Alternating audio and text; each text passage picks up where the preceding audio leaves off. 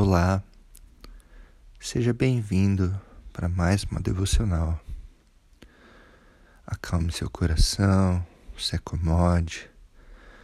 Se preferir, tire um tempo de silêncio e de oração antes desta devocional.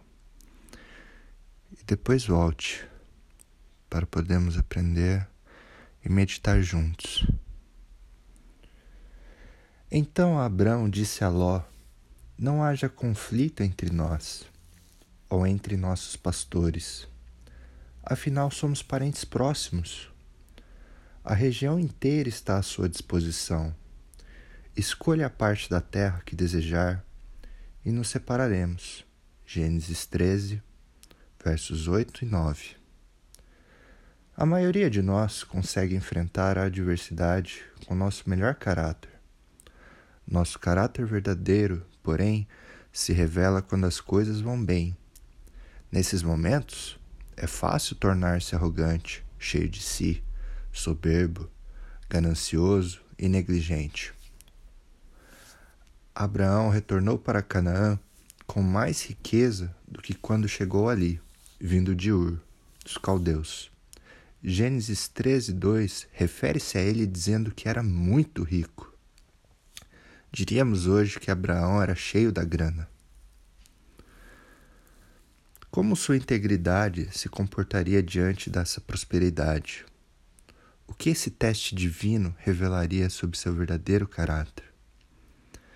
Quando Abraão prosperou, seu sobrinho Ló também se beneficiou, mas a prosperidade trouxe seus próprios desafios. A expansão dos rebanhos exigiu uma quantidade cada vez maior de comida e água. Foi então que a vegetação e a água se tornaram insuficientes para alimentar os rebanhos de Abraão e de seu sobrinho Ló. Abraão poderia ter chamado Ló à sua tenda e dito: Olhe, sou o adulto aqui e você é o sobrinho. Além disso, Deus deu esta terra a mim e não a você. Portanto, pegue seu rebanho e suas tendas, encontre sua própria terra em outro lugar. Mas Abraão não fez isso. Abraão, primeiramente, afirmou o relacionamento que tinha e expressou seu desejo de preservar a harmonia deste relacionamento. Em vez de impor sua autoridade porque Deus o havia abençoado e não a Ló. Ele se tornou um mentor. Com graça, Abraão tratou Ló como seu igual. Então, propôs uma solução que colocou Ló no controle de seu próprio destino.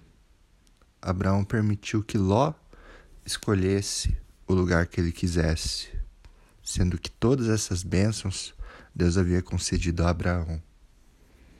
Esse foi um ato altruísta da parte de Abraão. Em sua fé crescente em Deus, ele passou no teste da prosperidade. Em que ou em quem você confia o seu sustento? Você confia em sua própria capacidade e conhecimento de negócio? Ou aceita o que Deus providencia para você?